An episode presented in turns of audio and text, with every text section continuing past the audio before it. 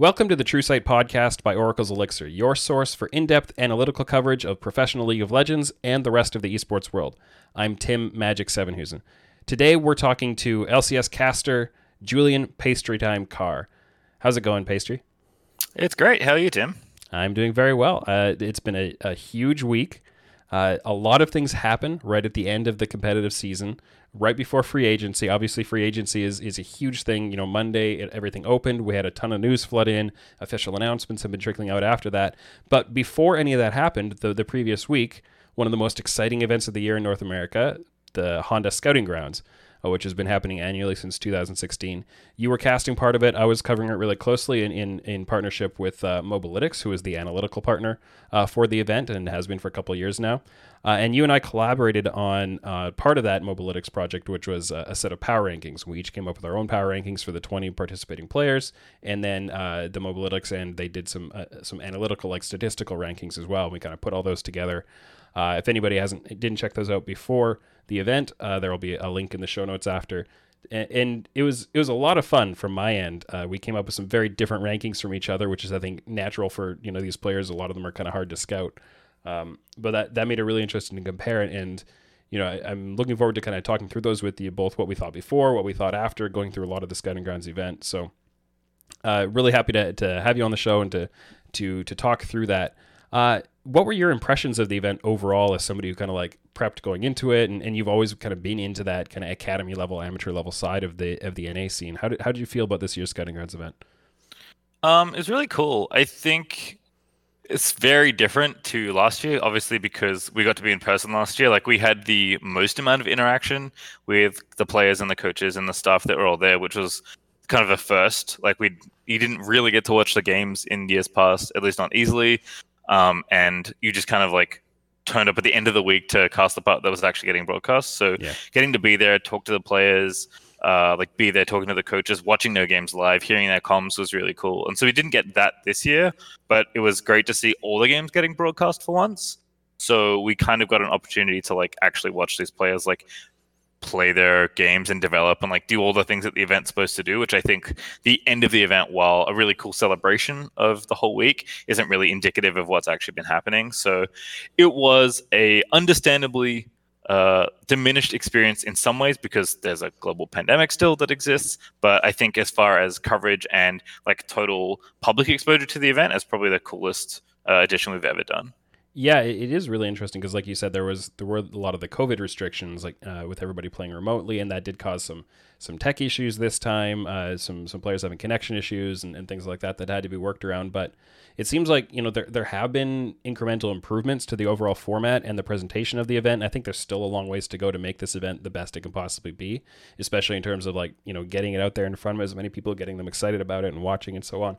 But I think yeah, like you said, the the having the amateur scene casters come in and cast a lot of the games up until the finals day, that was a huge improvement to the experience.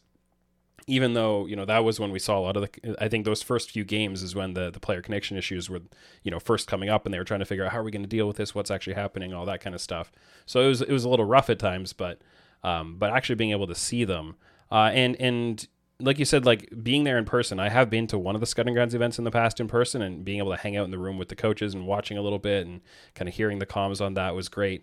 Um, this year there were some opportunities, uh, again through through kind of the Mobalytics partnership. I was able to be kind of virtually behind the scenes in some of this stuff and, and listening to the comms in some of the teams and observing and I think so. I had a little bit of that experience, but it's still it's not the same as being there in person. I think uh, having the kind of the personal interactions with the players that that was why. Uh, being able to interview some of them, which I did during the during the show, and, and have an opportunity later in this episode to to hear some of those interviews with the players was it was really cool because you get to kind of meet some of these kids and see hey, who are they and, and what are they aspiring to and you know how how well are they handling the pressure of all the event. Uh, so yeah, I think it was really great. I think there are lots of opportunities that it's uh, that it's gonna keep getting better. And what I thought was awesome about this year, especially, was just the crop of talent that came in. Uh, we've had some good years in the past, uh, we've also had some years that felt a little more down, and you know it was a little harder to get excited about all 20 players. But but this year really felt like they some of the, the format changes they made in terms of qualifying and who was eligible to come and who wasn't eligible to come. Uh, it led to a really strong set of players. Um, who was really catching your eye the most coming in? So coming in I was definitely excited about top lane and support. Those to me seem to either have some of the most attractive players attending, or support was just really stacked this year, actually, which was kind of wild. Like three pretty well known players who are in that scene, plus someone I hadn't heard of but was excited about in uh, Lux. Mm-hmm. Um, but I think Niles and Tony Top were like the marquee players. Like I'm a huge Niles fan, and I'll probably keep talking about him, especially if he continues his career in either Academy or LCS, depending on how his 2021 pans out. But uh, he and Tony Top were both very exciting prospects this year, and I was definitely looking at both of those to see how they would perform this event. And I think, despite results not looking as good, especially like for where Niles and his team ended up, I think he individually still showcased like why he's a very promising player. Yeah, it, it was really interesting because from my side, you know, I think you could look at the the pool of players who came in, especially you know with the supports and having names that we've seen before. You know, having seen Otto before, you know, he role swapped from bot lane to support to, to come into this event, having seen Joey before, having seen Shady before, and, and you can kind of get excited about, oh, these guys are still around and, you know, they're, they're trying to improve. Uh, on my end, the, the part that got me really excited was all the people I'd never heard of before uh, because I hadn't been, up until starting to prep for this event, I hadn't been really deep in the amateur scene. So getting to see players like Tomio, who came pretty much straight out of solo queue and had like a two week stint on an amateur team, I'm pretty sure that's, that's about it. Uh, people like, like Spawn and, and Rosethorn and uh, and Yunbi and, and names like this that I knew almost nothing about, and I had to go and try to learn about them. And that's the part that got me really excited, but not necessarily knowing how good these guys are going to be.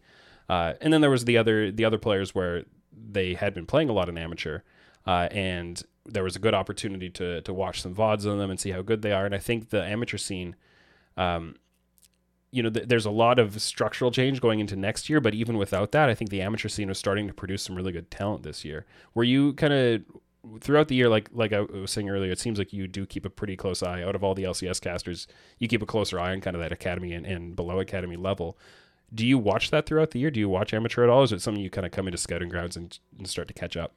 Yeah, I definitely had to play catch up for amateur at least. Obviously, I've watched lots of Academy, yeah. but uh, for amateur, it's something I've been keeping my eye on. But actually, a big shout out to uh, Niberia and TJ from that scene who uh, helped me with some of my prep just when I was like, hey, these are the players that are attending scouting ground. I know about a lot of them, but if you have insight you want to add because you're more directly involved in these players, then I'd love to hear it and share it. So some of my opinion was informed by things I'd gotten from the casters in that scene, mm-hmm. but I'm paying more attention as orgs like delve in a little bit further and develop their teams. And a lot of the names, like uh, people that have been around for quite a while.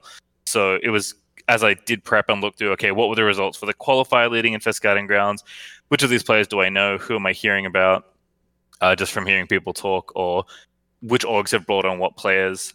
It was something that like I'm excited to get give more exposure, I guess, to next year when people probably, hopefully, watch Proving Grounds and yeah. see more of the amateur players integrated into the academy ecosystem. So, uh, while I do keep it obviously close eye on academy, amateur is something I'm excited to watch more of. It's just for this event specifically, I definitely had to play catch up. Yeah, for sure. Uh, and, and, yeah, it was it was pretty similar on my end. Uh, I, I'm I'm looking forward to all the format changes for next year with kind of the all the tournament uh, cycle going into the big proving grounds event. I think it's going to be awesome to see the amateur level players interacting with the academy teams and seeing, you know, it's a great opportunity for players at that kind of tier three or, or amateur level to to show maybe they can beat some amateur or some academy teams and, and catch people's eye that way and, and have a little more opportunity. Uh, going into the the actual set of players who were attending, and, and if we go to the power rankings we both did, uh, like I said before, we did have some some points where we definitely disagreed on things. Um, maybe we can just kind of take a look at. We won't go through the full rankings of twenty for each of us, but um, the top five you picked. Uh, if I scroll through this, so your number one was mm-hmm. APA.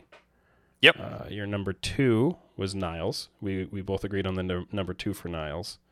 Your number three was Tony Top, and like you already mentioned, you were really excited about kind of those top laners.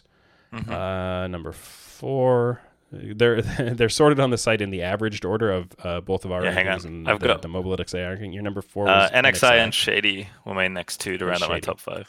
Have awesome. my list. so we've talked about a couple of those, and we talked about the supports and so on. Uh, players like NXI and, and, and Yunbi, what what jumped out to you about those guys? So Yunbi actually not, was sorry, a... not Yunbi, uh, APA oh, not Yunbi. NXI. So it's funny. I was gonna put Niles as my number one pick, But when I heard about APA and how he played, I was like, man, this guy seems so good on his style of champions. And if he's that smart as a player, like he just feels like a player that doesn't take very much pushing to make into like a very, very strong player. Because a lot of the time with younger players, you're having to teach them like the game and the map and like how all that stuff works. And if he's already quite a cerebral player, I figured this was a person that could adapt very easily to just be like, hey, play Syndra now instead of Aurelion Sol. He's like, you got it. I know how to play that. Um, and I also thought about how strong mid lane had been in past years. So I actually just gave him a bump based on his role um, sure. over Niall. So I was originally going to put as number one. Uh, APA did not pan out as much as much as I hoped, unfortunately, and actually got the spotlight stolen by the other mid laners. But I still think definitely a player to to be excited for, especially as he refines his play in his champion pool. Because again, like he has a very rare quality for a mid laner, especially a young mid laner. And given that he's still got quite a long time to go in his career, I think he's a player that should be able to break through at least into academy in presumably short order. Yeah, he definitely didn't have the strongest showing of the players there. I think you know, kind of relative to expectations a little bit. He, uh, you know, he he was having some of those connection issues. Um, right. He was working through some stuff, fighting against some things, and I, you know, I I hope that didn't affect him too much, but it may have.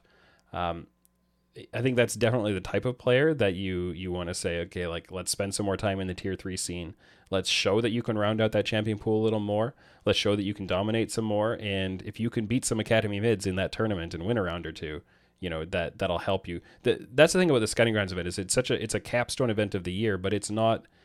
If the pro teams don't already know something about you going in, um, you know they probably should. This this one event in this one week shouldn't be making up their mind about you overall as a player. It might help inform that quite a bit. But you know, with, with someone like APA, you hope that that a, a slightly subpar showing at Scouting Grounds doesn't completely, you know, write his story from then onwards. What about NXI? So we we both I think felt quite highly about him coming in. And we're we're validated on that. He ended up being the uh, the MVP of the event. Yeah. Um. He got the bump, let's call it, right? And uh, this is where we should probably just credit. And I wrote about this in the power rankings actually, where uh, we just need to start giving orgs other than Cloud9 credit for their talent development. Now, mm-hmm. granted, Cloud9 deserve all the praise in the world for what they've done over the past few years and like how much talent they've brought into the scenes. And I'm sure that will continue next year with the academy and amateur ecosystems merging a little bit more. Yeah. Um, so hats off to Cloud9. Been a big fan for ages as, uh, for what Cloud9 they're doing academy in the scene. shaping up real strong for next year. yeah, right. Like this is they just keep they don't miss, and that's a very impressive thing for such a storied organization. So Cloud9, big claps as always, but uh, I think both 100 Thieves, especially 100 Thieves Next and Academies so the work that Kelsey is doing, and Golden Guardians also deserve a lot of credit for what they're doing development wise.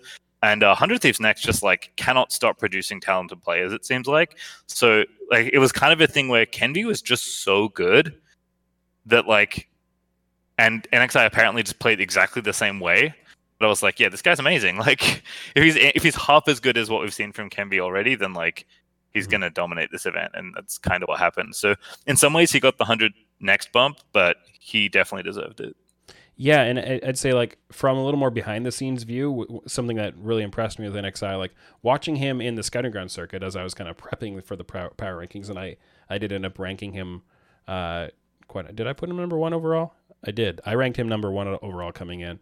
Uh, and so like like from just like the the observer perspective, I, I saw a lot of this really high aggression and mechanical play and those kinds of things. And and I I'm tend I tend to be biased towards the player who's willing to pull the trigger a lot and has to be taught to pull back rather than the opposite. Somebody who has to be taught, kind of that the the phrase I've I've had used with me is a killer instinct.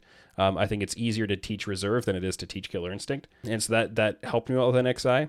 Uh, but what I saw, especially during the event, and being able to kind of listen in to comms and things like that, is is I really appreciated how much he's actively thinking, and communicating about the game, and being able to say, like, I think one of the really important things for a jungler is being able to say, okay, the next thing I'm going to do is clear clear top to mid, look for a gank, and if it's not there, I'm going to reset or whatever. Like, like you don't have to go through all the fine details, but giving your players, uh, giving your teammates an idea of, hey, my next 45 seconds looks something like this, uh, just in case you know, because they've got to be focused really hard on what they're doing. They can't be watching the mini map and trying to guess what path you're going to take and all that kind of stuff.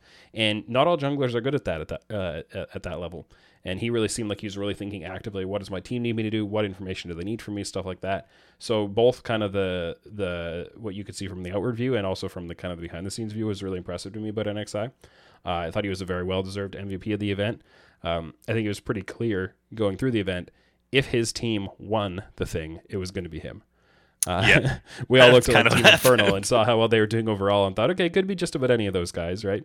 Um, but his team, Team Ocean, came in and he was he was the engine of that team for sure. Uh, what did you what did you think of the guys on on Infernal? Because they did really well in the team overall. So the the lineup there was Tony Top, Tomio, Copy. Was it Shoryu and Shady? I think.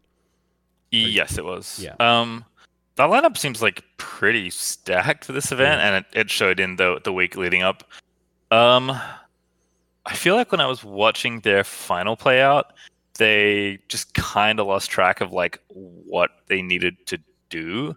Like individually, they're obviously very talented, and I feel like they got a lot of leads that way, but they weren't nearly as coordinated as Ocean, which is wild for again, like these are both pickup teams this week, right? They had barely any time to play together and played League of Legends all day for multiple days on end, leading into the final broadcast day. So it just felt like the individual talent was there, but they couldn't stitch like any sort of mid game together at all, especially mid to late. My goodness, it was just it was rough out there. Yeah. Um, but you know the Campo Tony plan was pretty good, and uh, I'm sure that plan's going to come up again when we see Tony. yeah, whatever team you're playing for, I think that's how you get the most out of Tony Top is uh, uh, give him the counter pick, give him the lane pressure, and let him do his thing. A little bit of a broken blade kind of a player that way, and I'm pretty sure uh, that's the player. Like for some of these players, we ended, I ended up picking like comparables uh, in case we did Right. info- infographics on them. We put that on there, and I'm pretty sure I picked broken blade as a comparable for him. It seems very apt. Uh, That's a good one. yeah. So all five of the players on Infernal got drafted. Uh, and for those who aren't familiar with the event, so 20 players attend, and at the end of the event, uh, the LCS teams get uh, each get to make one draft pick, and they do it in kind of reverse order of the summer finishes. Um, this year, Hundred Thieves traded their pick away to Golden Guardians as part of uh, as part of all the other transactions they made this offseason, selling you know four fifth or three fifths, I guess, of the of the Golden Guardians roster to Hundred Thieves. Plus, they signed who he had who he had become a free agent. So, you know, the draft pick was a small part of that package. Uh, all five Infernal players went, but the overall draft order, and I'd love to kind of talk through this with you and, see, you know, whether you would have done any of this differently. Uh, Immortals let's picked first. Yeah. Immortals picked first. They took Tony Top, who we've been talking a lot about. Mhm. Uh, CLG took Yeon at number two. Dignitas took, took took Copy, so another member of that Team Infernal squad. Uh, Golden Guardians, with their first choice, took Niles, who I thought a lot of people, especially before the event, would have anticipated he'd be like, you know, maybe the most LCS ready of the players here. So I think they probably felt like they got a bit of a steal at number four there. Evil Geniuses number five went with Tomio, uh, so the third member of Team Infernal there. Uh, Golden Guardians took Yunbi with their uh, the the number six pick. Cloud Nine went with Shady, and Team Liquid with Spawn, FlyQuest with NXI, and TSM with Shoryu. So, yeah, how did you feel paying attention to this draft? I think you were you were uh, talking through it. Were you on the show during the draft? I was. I was interviewing all the Yeah, players. yeah, yeah, that's right. You were in the interviews. How did you feel about those? Did any of them kind of catch you off guard? I'm surprised how many AD carries are on this list. Actually, maybe I just don't appreciate like teams want an AD carry, right? But um, I typically feel like solo lanes get and junglers get uh, valued a lot in scouting grounds. So I was surprised to see so many bot lane players get picked up. Um, but actually, the bot lane is for being mostly a set of unknown players to me, with the exception of Shoryu, actually all played exceptionally well. Mhm. Even Andybendy, who I had basically zero info on for coming into this event, uh, showed up in a big way. So I thought AD would be kind of overshadowed by how strong and known the supports were at this event, but I actually think all the bot lanes and bot laners played really well.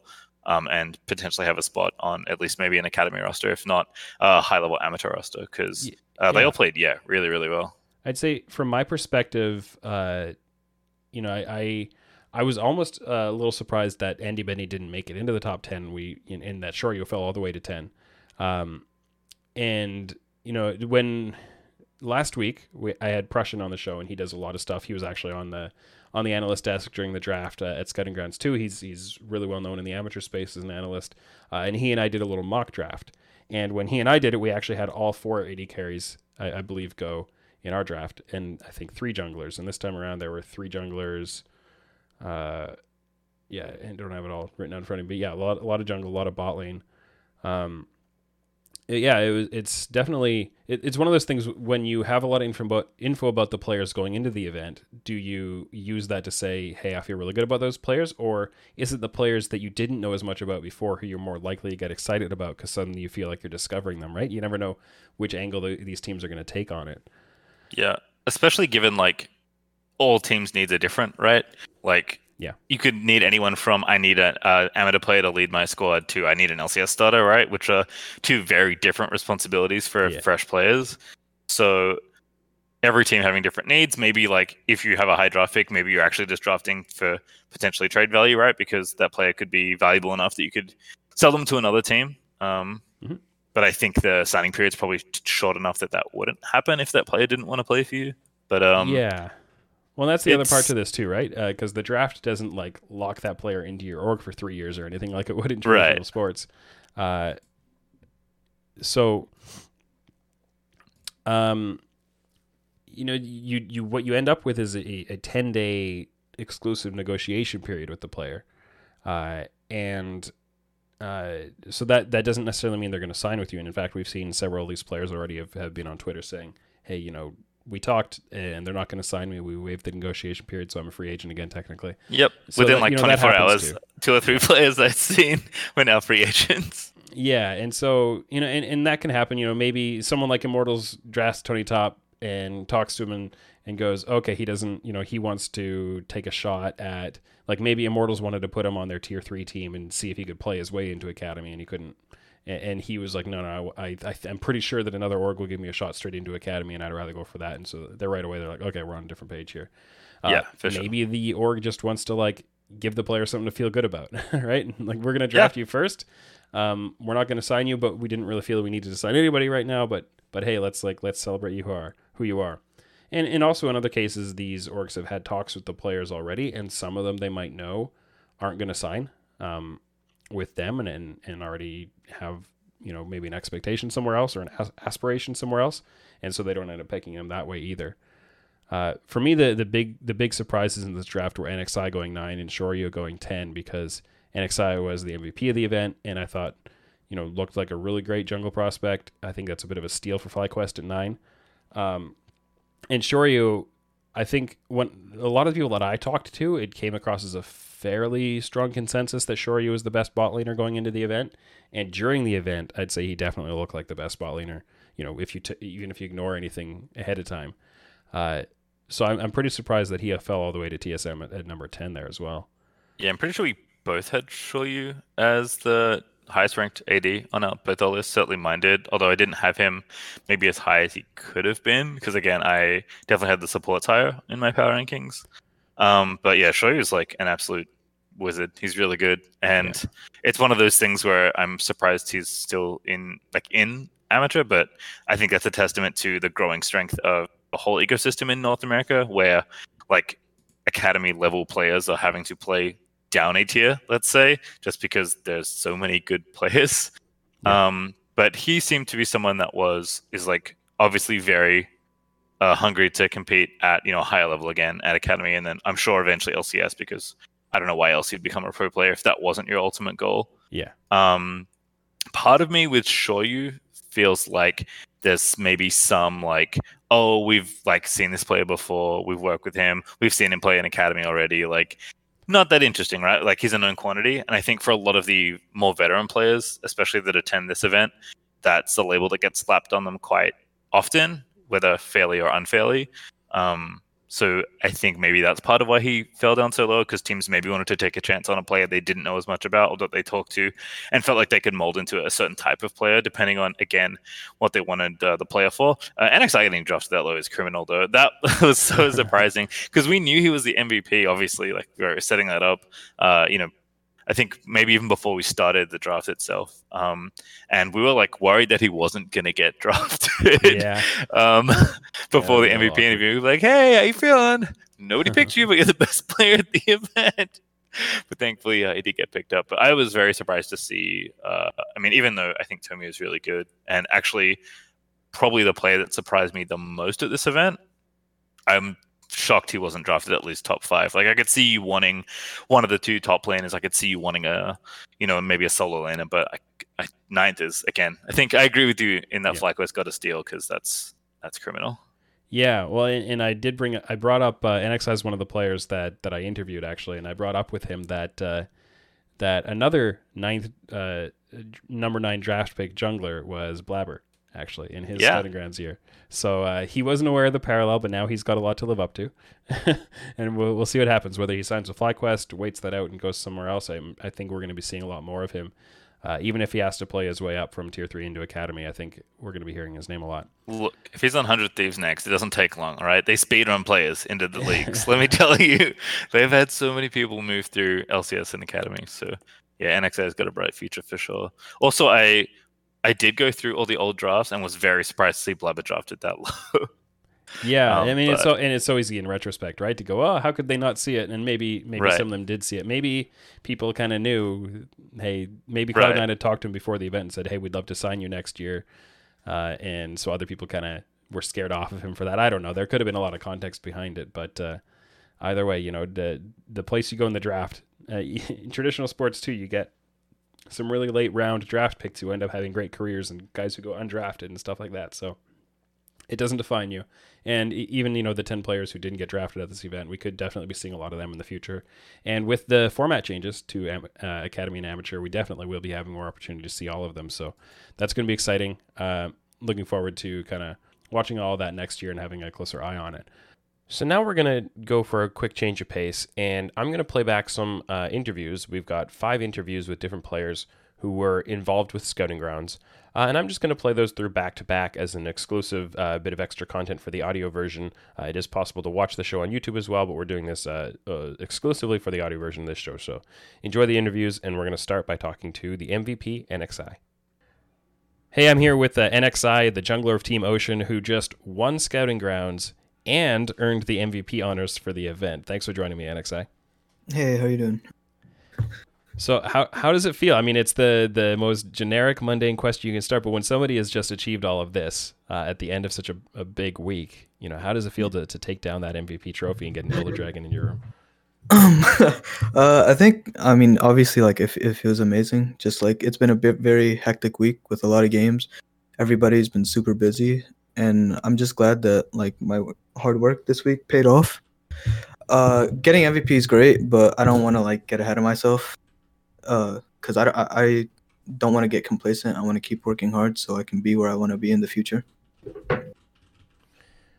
Did you expect to be able to to achieve this much? Like when you came into the event, would you have guessed ahead of time that that you know you you'd finish so high that you'd win the event, that you'd be seen as you know the actual best player throughout the entire thing?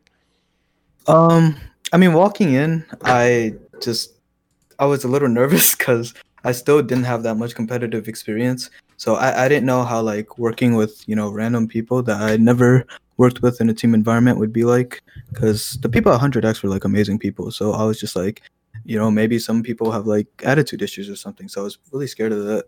But working throughout the week, I was just um wait, I'm sorry, can you repeat the question? yeah, no, it's just just wondering whether whether what you achieved this week kind of was beyond your expectations or whether it's something you, you kind of thought you'd be able to achieve.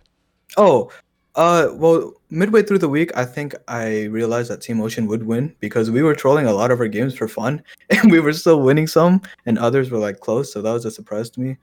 And I uh, shout out to the Team Ocean guys because you know they're amazing people. But uh, MVP, I, I, I didn't expect MVP because I, I don't know. I, I, I was like really panicked when I didn't have a good game because I had thought like you know the public would perceive that as like like really badly. So I was just really nervous every time I didn't play well. So just seeing that I made MVP made me really happy and just proud of myself in this moment.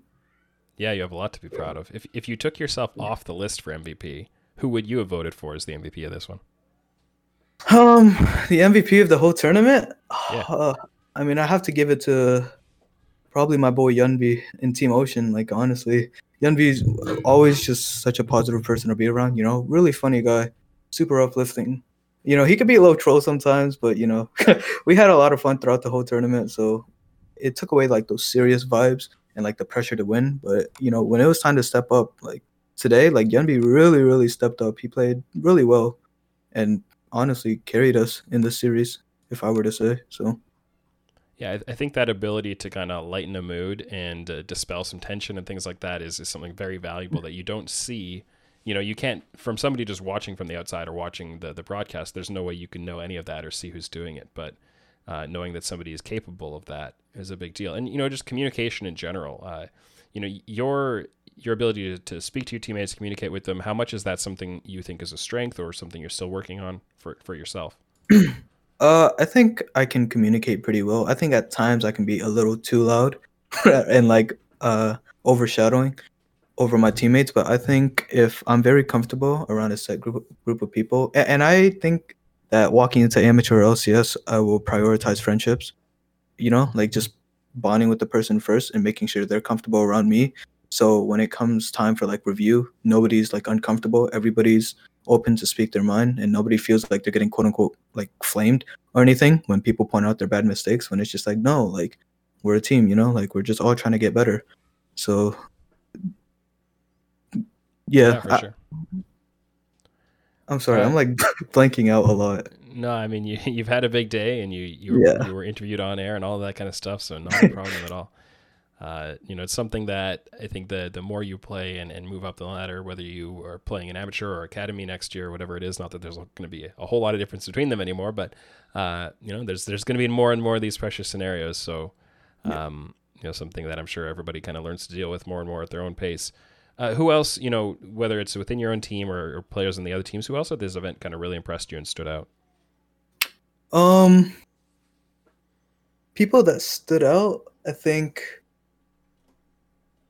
Oh, Rodolph, my own team. Uh, Rodolph is insane at like weak side, and like his mental is amazing. And for a top laner, I think that's like pretty impressive, right? Like he he. Yeah.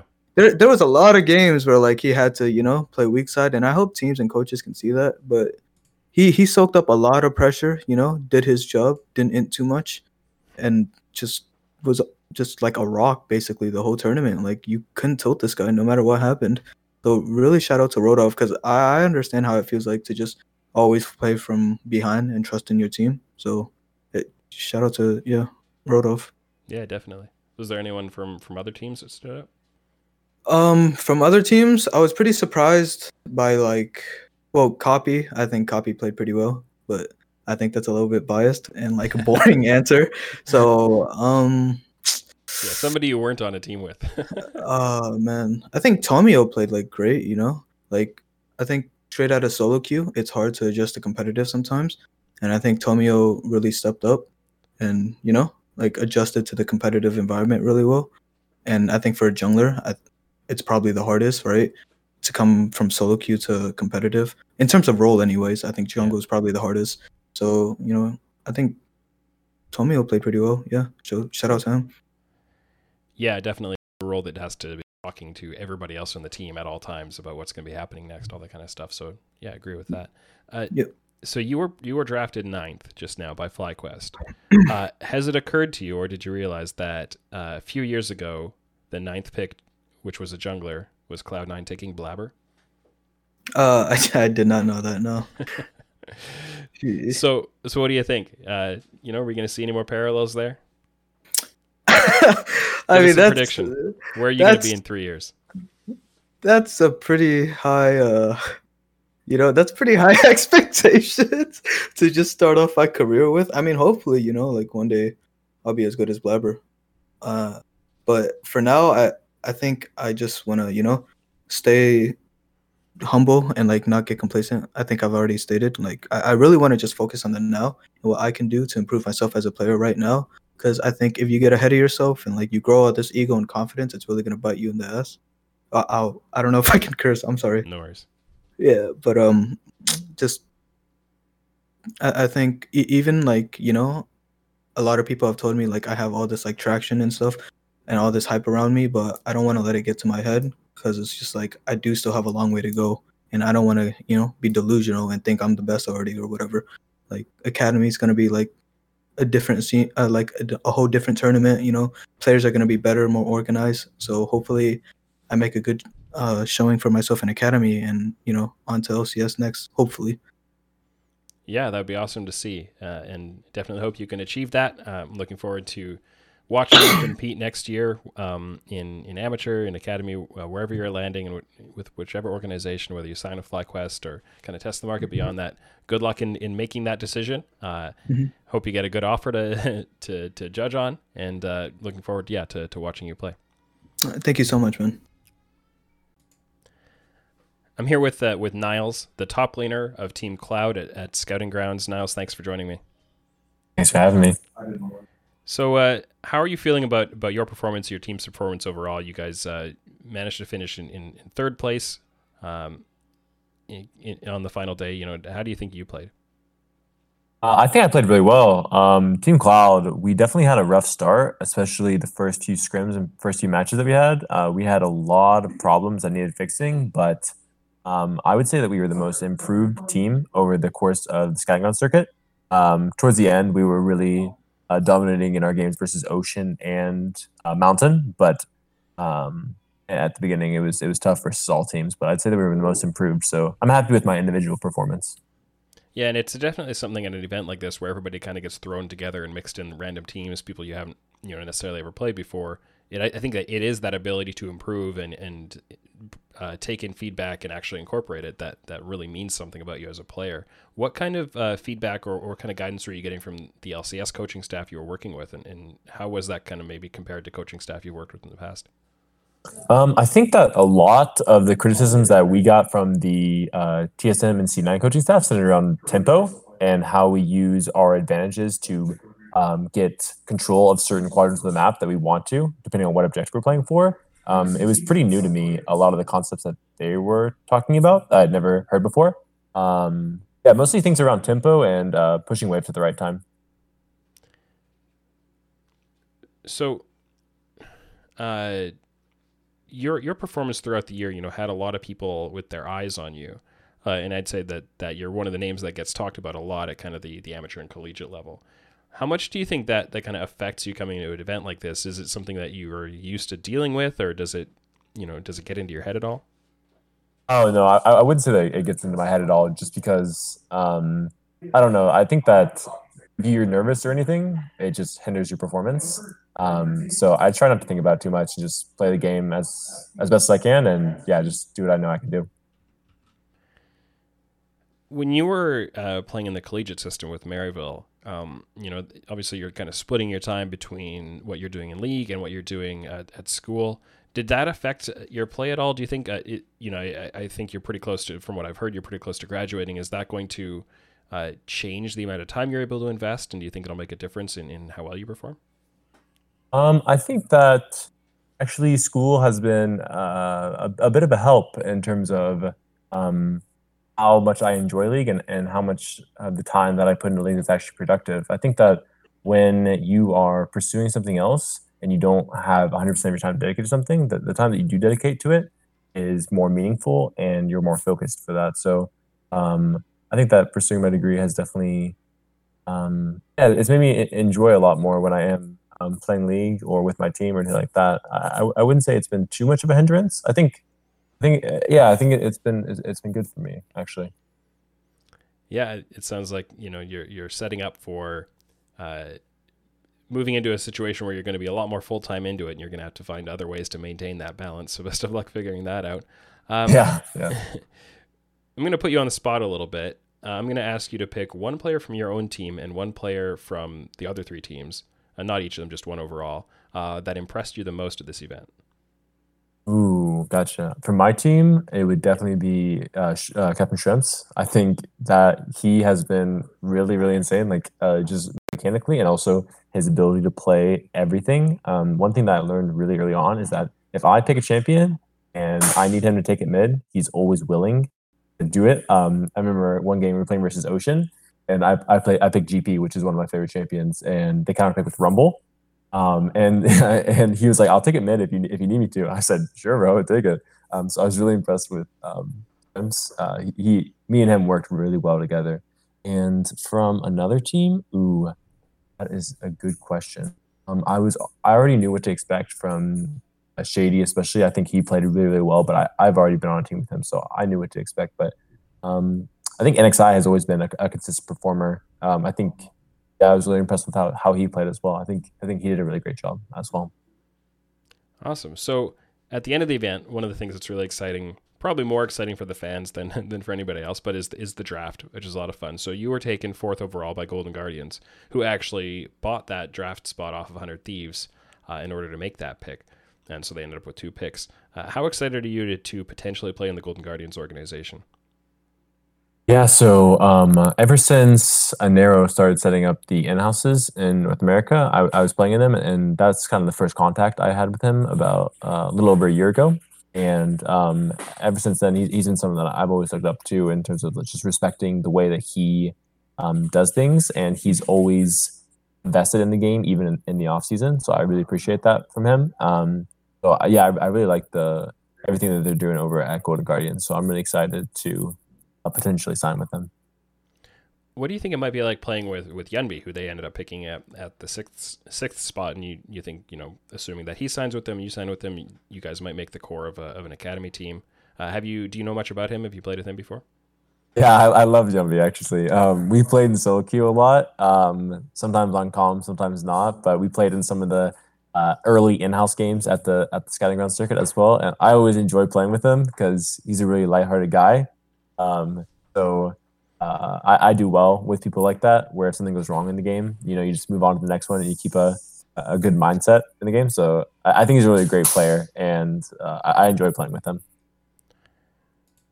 Cool. So uh, another one, just just for the fun of it, were you aware that you were the number one overall power ranked player coming into the event based on the uh, the Mobalytics power rankings? I I did see that. Yeah, I, I saw that on my. Um, I had that shared with me. Yeah.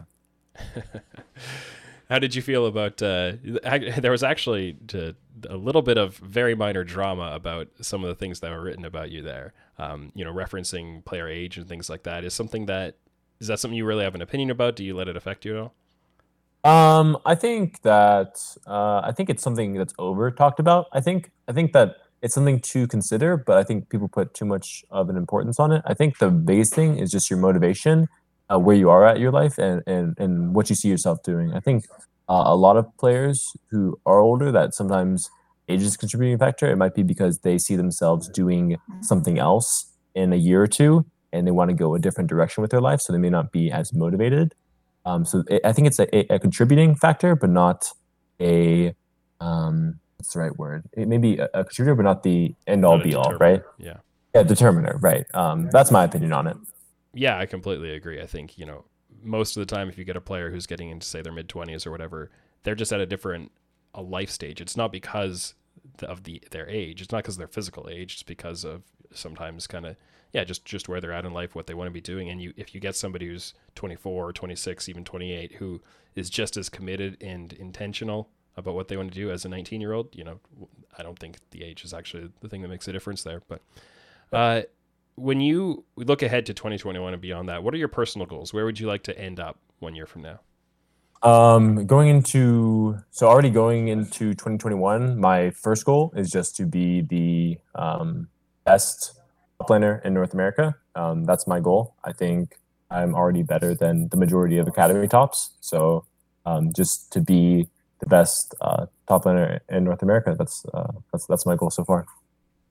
Awesome. Well, best of luck with achieving that. Uh, you know, whether you end up playing with Golden Guardians or somewhere else, definitely will be excited to to watch you and and, and see how you progress. So, um, good luck with uh with that. Congratulations on what you achieved at Scouting Grounds and, and getting drafted. And uh, and yeah, I'll be watching closely. Thank you for the interview. I, I enjoyed it. Okay, I'm here with the mid laner uh, for Team Ocean who just won the Honda Scouting Grounds event, Yunbi. How are you feeling uh, having won that and also being picked in the draft right after? Um, it's actually feeling great because, I mean, I never actually expected to come this far up because um, since I didn't play much uh, last year and I started grinding up this year through the uh, solo queue, just playing to have fun because particularly I had nothing to do since COVID nineteen. But after I got rank one, I tried to decide to go scouting grounds like for the for uh, like the last chance because I wanted to see myself and test my limits, how far I can grind, and how do I f- perform in the games. So, I mean, I'm really happy and excited to see how am I gonna do in the future. But we'll see how it's gonna go. Yeah, for sure. So you you used the phrase last chance. So did you kind of look at this year as you know? I think for for some context for people who might not know, you are one of the older players here. Um, you know, you've been around as a player for for a while, but not necessarily kind of going deep in the amateur system or anything like that. Did did you kind of look at this year as an opportunity, like, hey, I'm gonna give it my all, and either I kind of do really well at scouting grounds, maybe get drafted, get signed for academy, and if not, kind of that's it. Like, did you set yourself any ultimatums like that? Yeah, basically. But I, at least I think it's better just give myself a chance because this is not the opportunity that you can easily get it, and it's gonna happen once, once in a life. So I just want to see, uh, if it's not gonna work, then it's fine. But then I just wanted to at least try because trying is fun. So It's a lot like uh, like an acting career or something like that. Like give it your all, and you know your other your other career might still be around afterwards, or you hope it will be. Uh, I assume you have some kind of a a plan B or a fallback plan other than the the esports dream. Oh, I graduated the electronic engineering, but then this year I had nothing to do, so I was planning to learning the plumbing and refrigerator. So I mean, on the next year, on the January it starts. If I don't make a scouting grounds, there was a second plan B I was planning for, but then, uh, if I I got picked, so I don't have to go to school, I guess. yeah.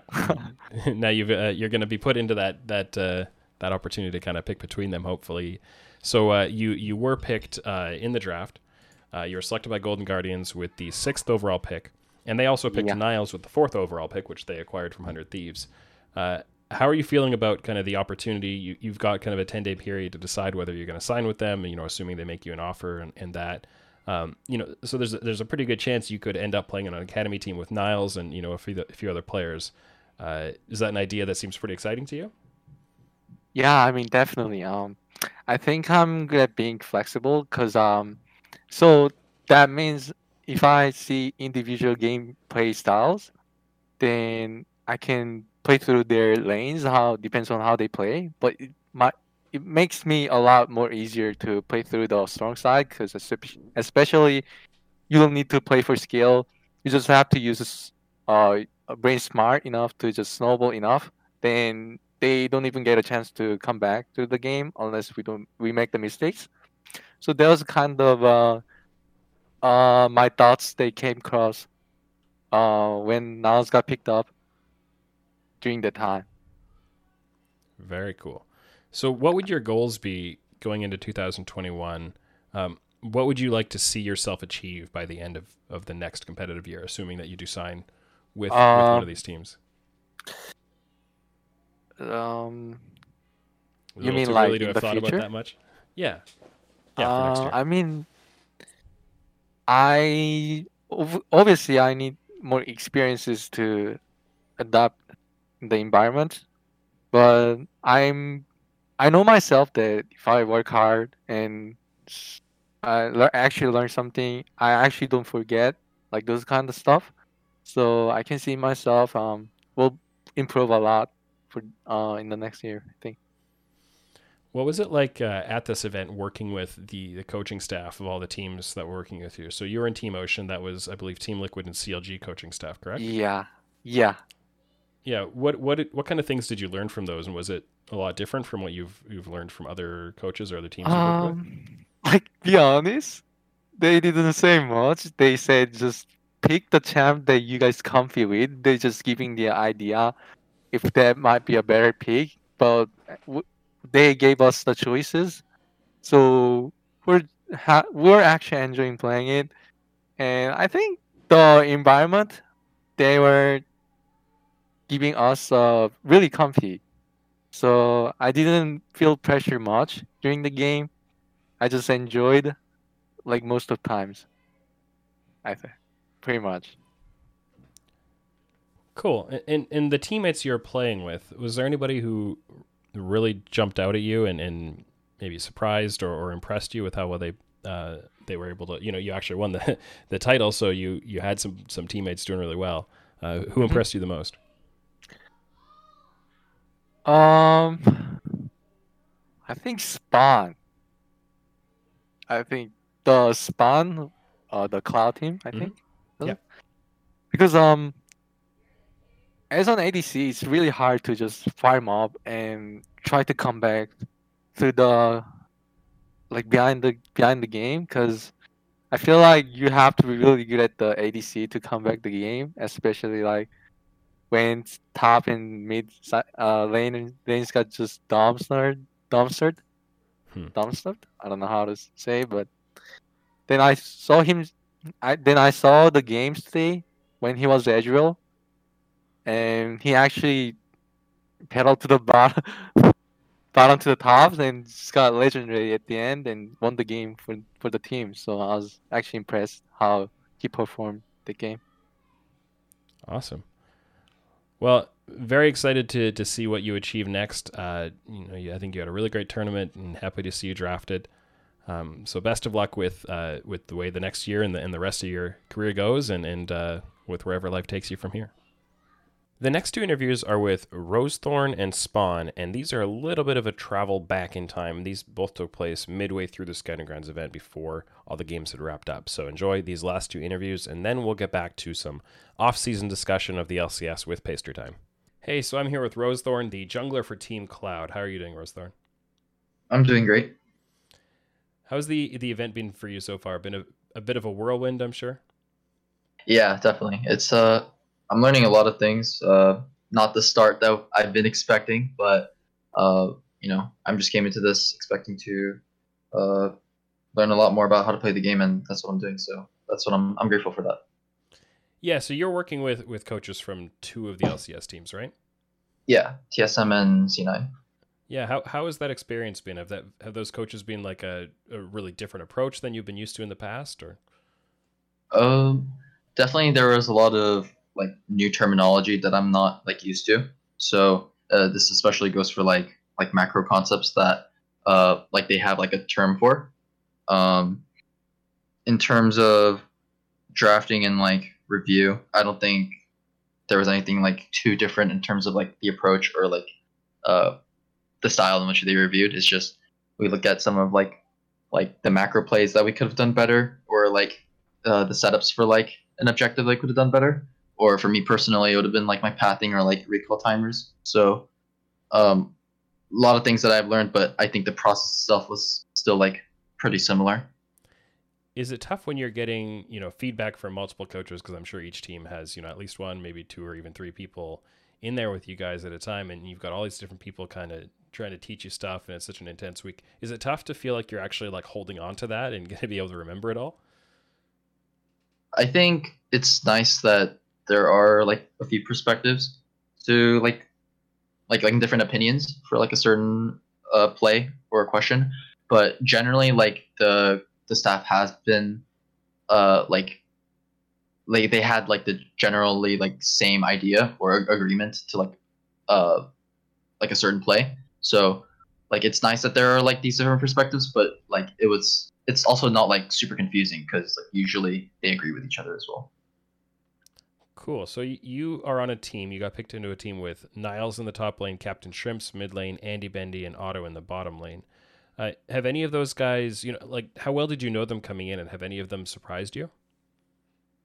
Uh, yeah. So I mean, I recognize Otto from Hundred Thieves Next, and uh, I I knew uh, prior to this that Andy and Niles were in uh, collegiate, and I know that Shrimps was playing in SGC as well. So I was like familiar with like the, their names, but I didn't know them personally. Um, I was really surprised with I guess like how much everyone in our team like talked, because like I, I would say that we're a team with like lots of big voices, and I was also um, particularly impressed with how like Shrimps played. I, I didn't realize how uh, like vocal and how good he was. So that was a nice surprise. So your your spot in this team, you know, filling in, especially in this meta, the, you know, it's it's basically kind of a carry jungler trio with, or, or yeah, with with a few different elements thrown in there. How have you been feeling, kind of playing in that? Do, do you feel that that fits well to what you like to do? Is it is it where you get to, to feel like you can shine? It's definitely a playstyle that's relatively new to me. I although like it, this meta's been around for like two months, three months now, so like I'm pretty well accustomed to it, but it's not like the playstyle that I initially like hit a high rank on.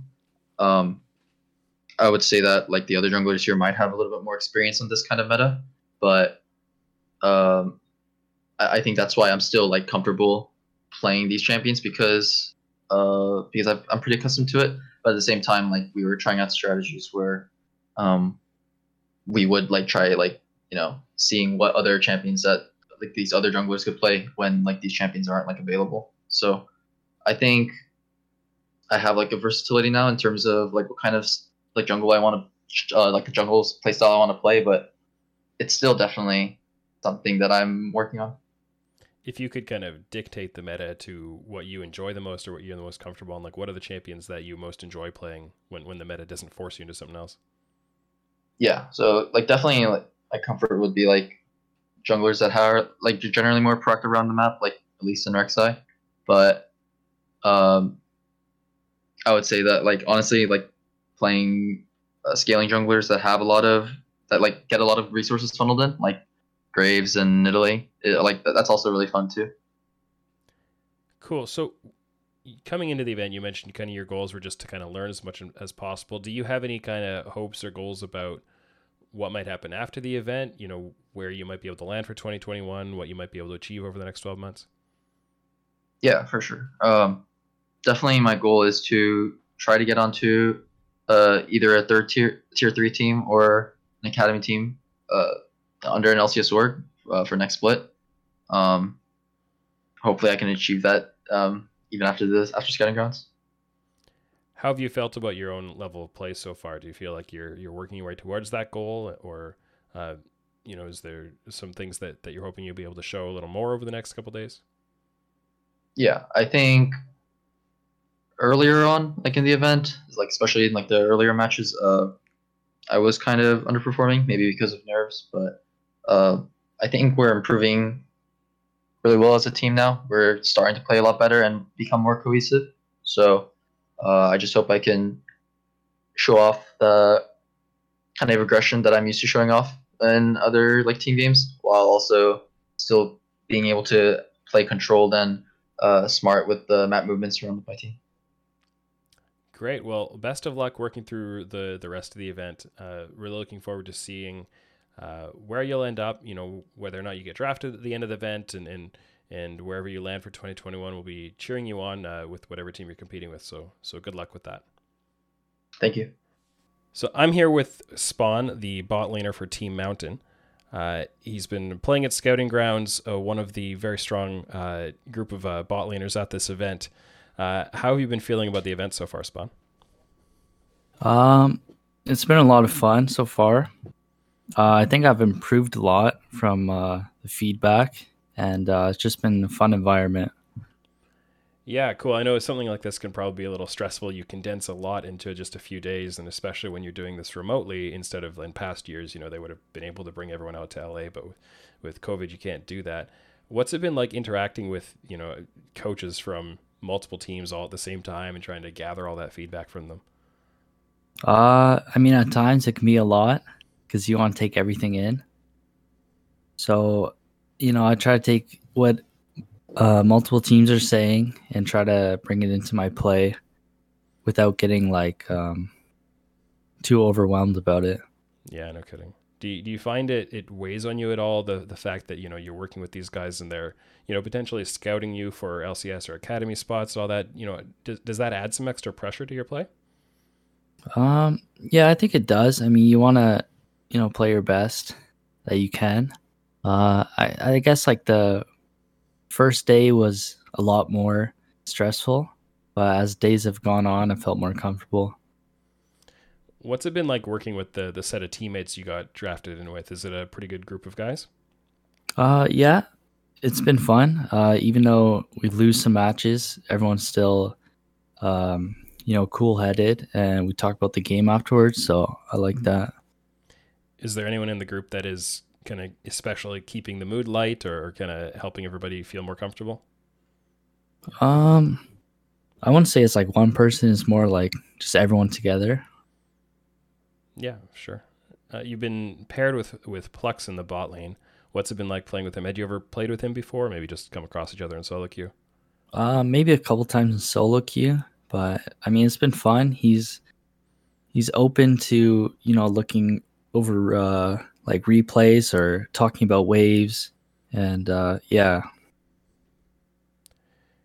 Cool. So, how have you felt about your own performance so far? You know, the, the team has been struggling a bit, you know, having having a bit of trouble picking up some wins, but from what I'm seeing, you seem to be playing pretty well individually. Have you have you felt good about your performance so far? Um, I mean, I feel pretty good. Um, I just try to focus on you know certain like the basics, but I think if I can uh, like look back on the play, I just try to make sure you know my waves are good and stuff. So I feel pretty good. What are some of the specific things that you're focusing on the most, or trying to to learn? Maybe certain areas of your game that that you see the the best opportunity for improvement. Uh, I would say communication for sure. Um, especially the coaches were helping me with uh, like telling the team what I need or like when I need it, or if I'm doing this, I have to tell them this. So Yeah, I'm I'm sure certain people have a more kind of naturally high energy, communicative, communicative type of personality, and you seem like a little bit more of a quiet, reserved guy. Is that is that feedback you've had in the past as well? Uh, yeah. I mean, at times, yeah, I would agree. I would say so. Is that just your personality in general, or is it something that you find, you know, coming into an event like this? You know, you have a little less competitive experience than I'd say than a lot of the other players at this event. Does that factor into your willingness to kind of raise your voice at all, or is it just that's just kind of who you are? Um, kind of who I am. At first, you know, I don't want to. I was feeling like I don't want to tell people what to do. You know, I wanted them to play their game, but uh, you know, I'm confident in my calls what I need. But yeah. Yeah, definitely. So there's a little bit of time left in the event. What would you consider like did you come into this event with any specific goals of what you hoped to achieve or what what would you would consider a good outcome the, for the event? Um I think good outcome coming in was like I just want to play my or you know, play how I can play, prove myself. Uh and yeah, I mean, you know, the the goal is to get picked up, play pro. So we'll see how it goes. Yeah, well, all the best. I hope that uh, you find yourself getting drafted in that in that top ten group. But if not, you know, there's still lots of opportunities to be talking to these teams. Uh, you know, landing either an academy or you know working your way up through the amateur scene still. So best of luck with all of that as you continue to work through the event uh, and, and continue to uh, grow as a player. Thank you.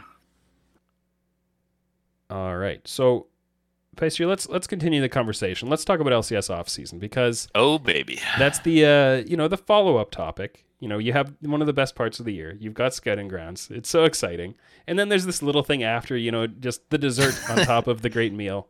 Uh, Right. LCS offseason happens. A couple of players move teams. You know, yeah, uh, it's kind of cool. It's a neat little thing. it's cool.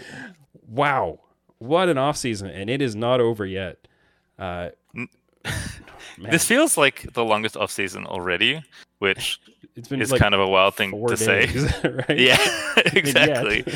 but usually feels like on day one, like everything happens, like the all the rumors circulate, and then almost always they're true, Mhm. and then within you know 24 to 30, 48 hours, everything's confirmed, and like we're good, Yeah. right? That's how off season feels like it works.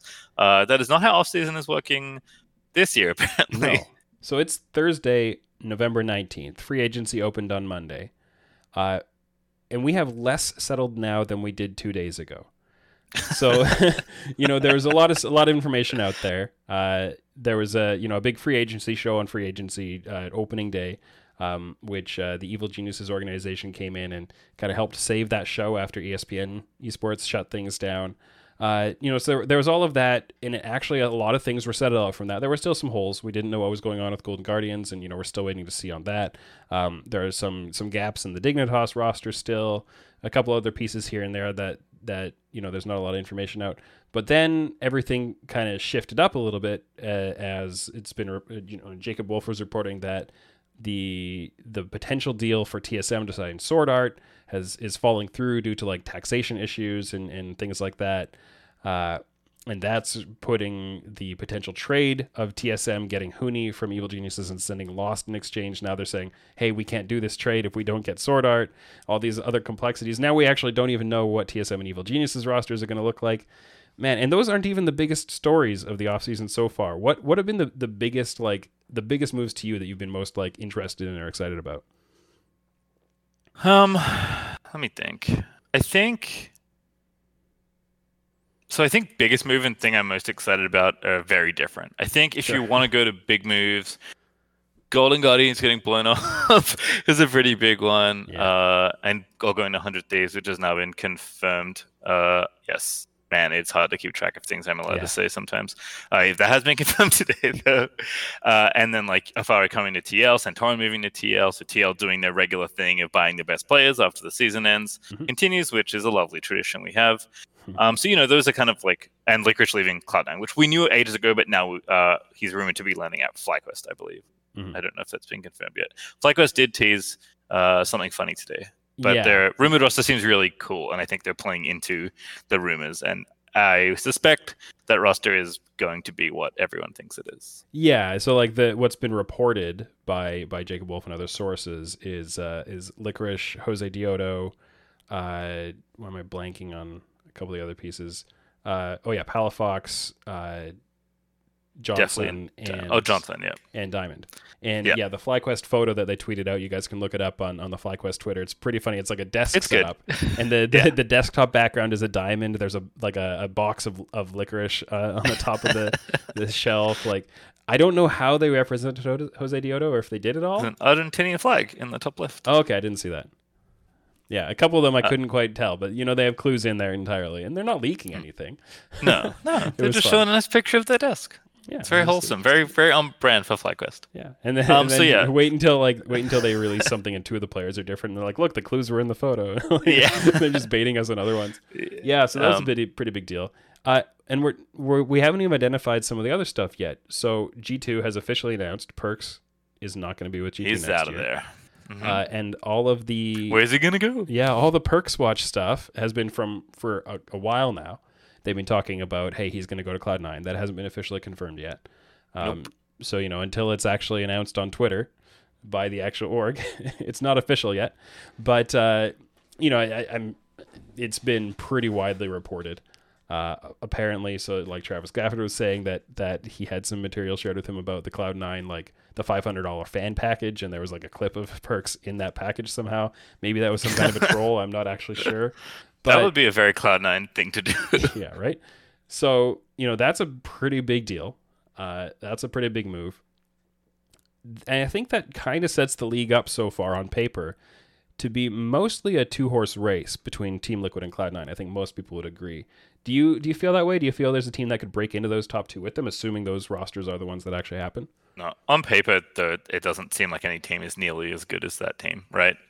Um, like I would put a lot of faith in Golden Guardians, but they're moving teams and they're changing top laners, and like some days, I'd say an upgrade to Hauntzer, but I think Hauntzer is also very, very good. So it's not necessarily true that like with a change in infrastructure, that team is uh, as good or better than it was before. Even though I think all the players on that roster are talented, I think FlyQuest, who have been a back-to-back finalist this year, have a completely different team. And even though I like their roster a lot, it's actually probably the roster I'm most excited about because there are academy players moving onto that team, Mhm. which will be really fun to follow and uh, see them perform. Uh, but like as far as like co- like pure on paper strength goes, like TL are always going to be good, and they seem to again found a way to buy more talent to get stronger. And uh, Cloud9's roster was already ridiculous, and now it's Yeah. like it's very hard to under to understate how stupid Perkz' career is. Stupid in a good way. It's like yeah, yeah. he's so good. Like it's we he's so good. Yeah, it's it's huge, and we don't even we don't know what TSM and Evil Geniuses are going to look like. You know, with all the other stuff going on there, not knowing how it's all going to shake out. But you know, the the rosters that were being reported as the potential rosters there, you know, might have been contenders into that top two. You know, definitely top top four five, I would say. But now we don't actually know how those are going to land, whether they're going to be able to compete. Uh, so yeah, I think it's it's pretty pretty safe to say Team Liquid and Cloud Nine are, are the front runners. Do you have a, a favorite between those two? Oh man, it's whew. um, it's tough, right? Because like Cloud Nine losing Licorice is a huge deal, which is one of the reasons I think the rumored FlyQuest roster is so exciting. Mm. Um, because Licorice is just such a strong player, and his teammates are the whole team. Like again, FlyQuest having to rebuild their back-to-back finalist team is like going to be a huge story in the offseason. I'm excited to track how they do. But like Fudge is an exceptionally good player, but he's very new. And typically, I have a lot of faith in Cloud9 rookies.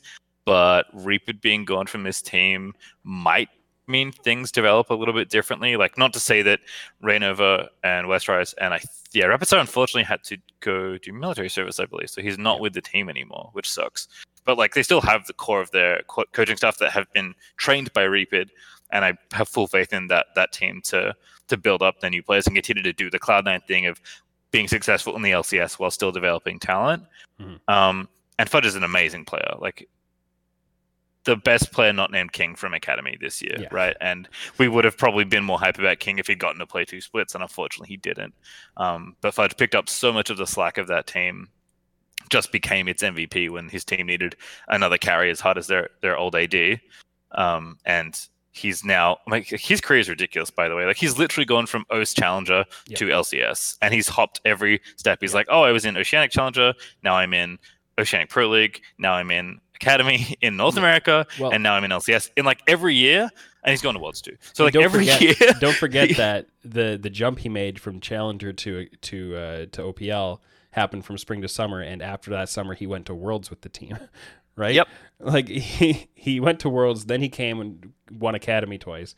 Would here's something that that I'm not. It might be a little too extreme, but I would say that Fudge actually was more impressive in spring than summer, and was the MVP of summer. Does that yes, like- that is true.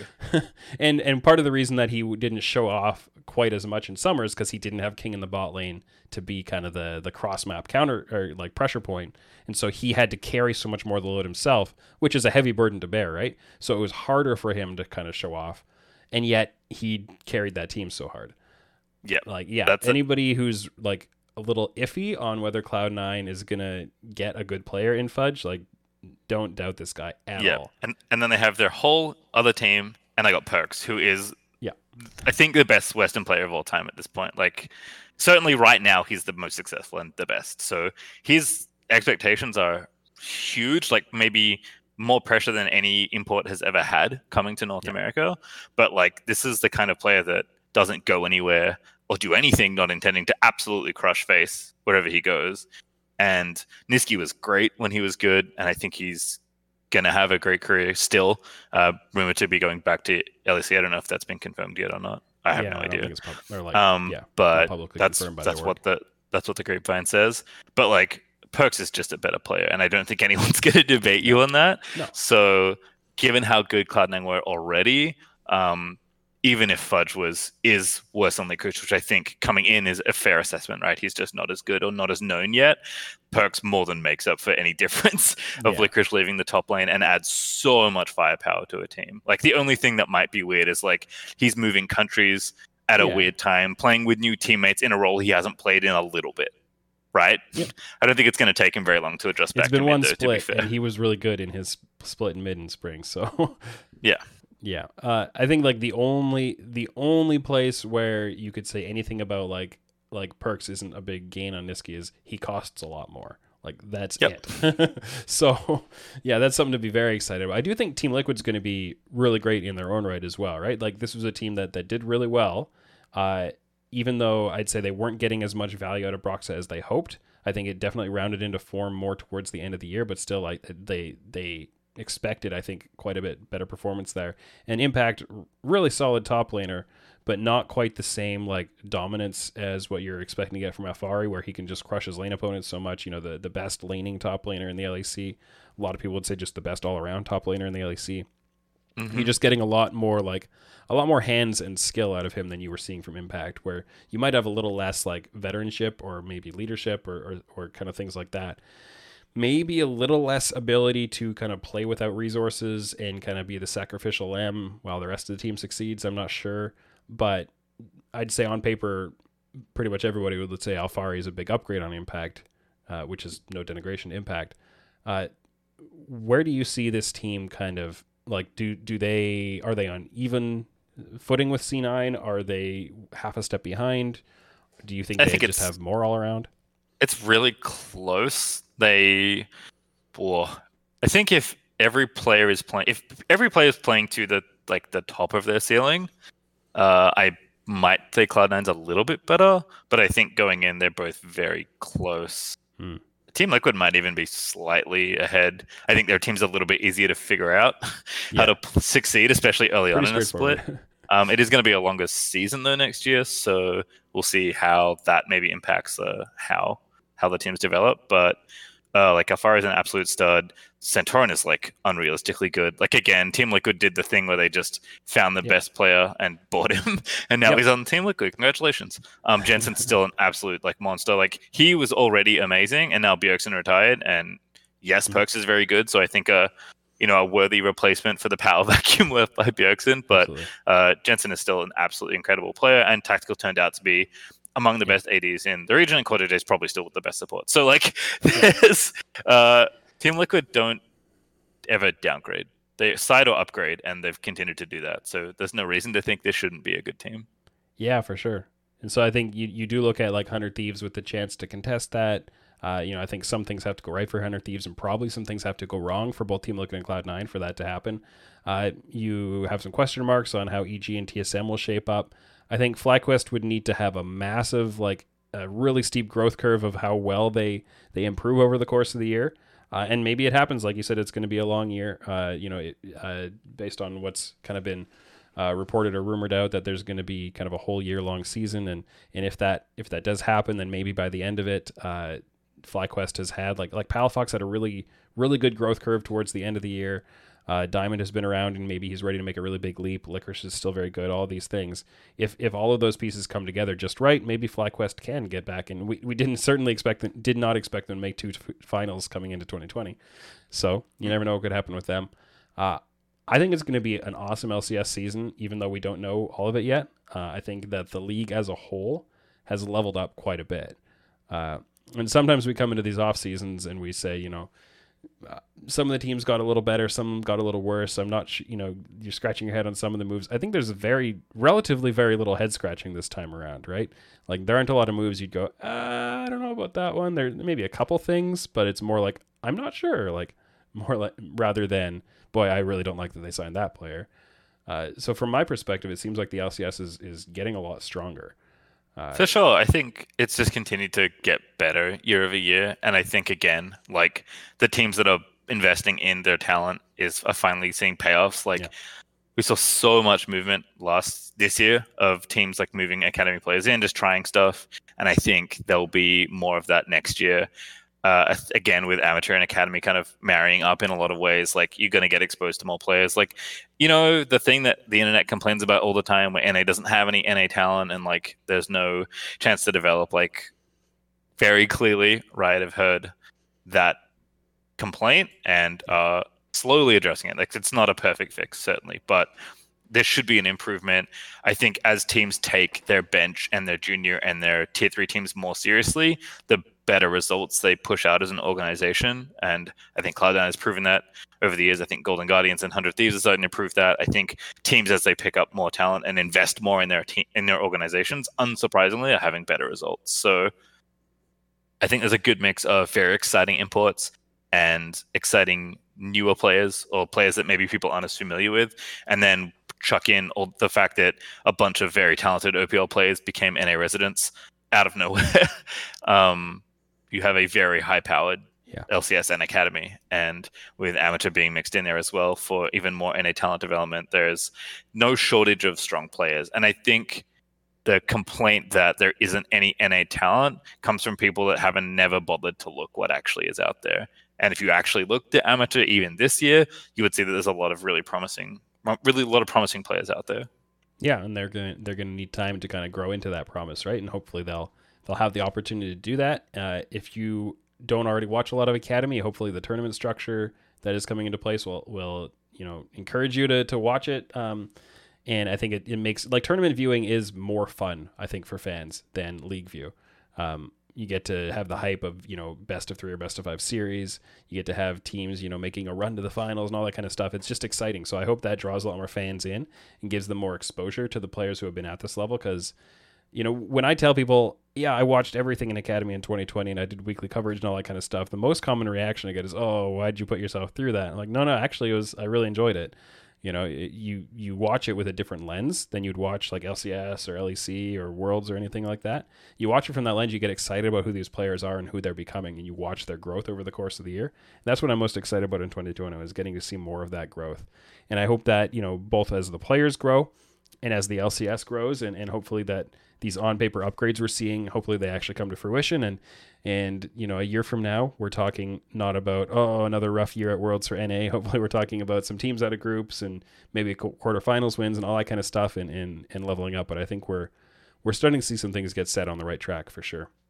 Yeah i agree. I think it's as always going to be a very exciting year for the lcs in 2021 and that's after a very exciting year this year which is very impressive given how many games had to be played from apartments. Yeah. And and it's looking like that's going to be the case again for at least a good portion of next year, if not the whole year. So, you, you know, know, next decade, just yeah, that's it now. It's just our lives. I'm never leaving this apartment.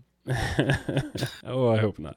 Oh man, my kids are growing up in the middle of this. It's so weird to hear my kids talk about this morning my five year old said something about oh do you remember that time we saw it was he was talking about like spiders or something we saw we saw a tarantula like in a box like a zoo kind of thing yeah, yeah. we did it it was a long time ago before the virus he says yeah go, oh no your childhood twenty yeah. percent of your life has been spent like under the under the COVID restrictions. This is rough.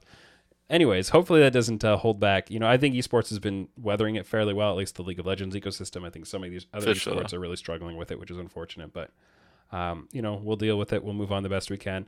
Uh, yeah, I don't think you, sign Perkz if you're not confident. Oh, sorry. Oh yeah, I was gonna say like you don't sign Perkz if you're not confident in you know wanting to keep things going in NA League, uh, regardless yeah. of whether or not it's in the arena or not. Like oh, sure. the teams are very much invested in performing yeah. well. Yeah, I was gonna say, are you gonna be casting a lot of Academy again next year? Or are you gonna? Oh be... yeah, Awesome. Uh, so I don't know. So uh, here's a, a, very small peek behind the curtain, everyone. Uh, I have no idea what's happening next year. I'm a full-time employee at Riot. I obviously am a commentator, uh, and I'm primarily working on NA products, which includes the LCS and Academy. Um, but I've really enjoyed helping like build out and grow and commentate Academy this year, and I would be shocked if I wasn't asked to be a part, if not a major part, of coverage for that next year. So uh, if they ask me, I will say yes. I'm almost certain they'd ask me, and I'm very excited to cover uh, plenty of LCS and Academy next year. Very cool. Yeah, production on Academy is definitely ramped up year to year as well. Like as they they didn't used to cast every game, and now they do Academy Rush to at least have them on screen in some ways and so on. You know, it would be interesting to see whether that comes back for next year or maybe some other experiment with the format. But uh, you know, uh, it's it's great to see that that Academy is being pushed out to the audience, and, and again, I hope people really engage with it and and do well. So. Uh, anything you wanted to leave the audience with, Pastry? They can they can follow you at Pastry Time on Twitter. Uh, anywhere else can. people can kind of find you and interact. Catch me on Instagram, the real Pastry Time, if you're interested in that kind of thing. Uh, otherwise, I'm super active on Twitter. That's the best place to catch me. Otherwise, uh, stop complaining to me about lack of NA talent. That's my number one ask. Uh, I've decided that uh, I'm sick of not voicing my opinions, even if they're sometimes a bit strong. There was that Reddit thread recently about like, oh, NA is a full import league, and I just went off on Twitter being like, hey, that's not true. Mm-hmm. Uh, yes, NA is a very import heavy league. No one is debating that, and certainly that will likely be the case for the lifetime of this league. So ideally, after I'm long gone from here, um, but I think make the conversation less about like either extreme and actually look at what's happening because if you do you'll see there's a lot of very promising, very exciting League of Legends being played just in North America. So part of my job has felt like bringing the lesser known players more to the forefront of the different leagues they're playing in. And with the changes to Academy and Amateur next year, and LCS on top of that, I'm excited to continue doing that and talking about players that maybe wouldn't get a shot otherwise. Yeah, awesome. Well, thank you everyone for listening. You can support the True Sight podcast at patreon.com slash oracles elixir. You can subscribe on Spotify, Google Podcasts, Apple Podcasts, or at anchor.fm slash true sight. Uh, and make sure you check out the Oracles Elixir Discord server and hang out with us there. Uh, we love to talk through data science and also uh, League of Legends esports news and, and, other things like that. So links for all these things will be in the show notes as well as for Pastry socials. Uh, and for the scouting grounds coverage, the Mobalytics power rankings we did together, and all of those things. Uh, thanks again for listening. Catch you again next time.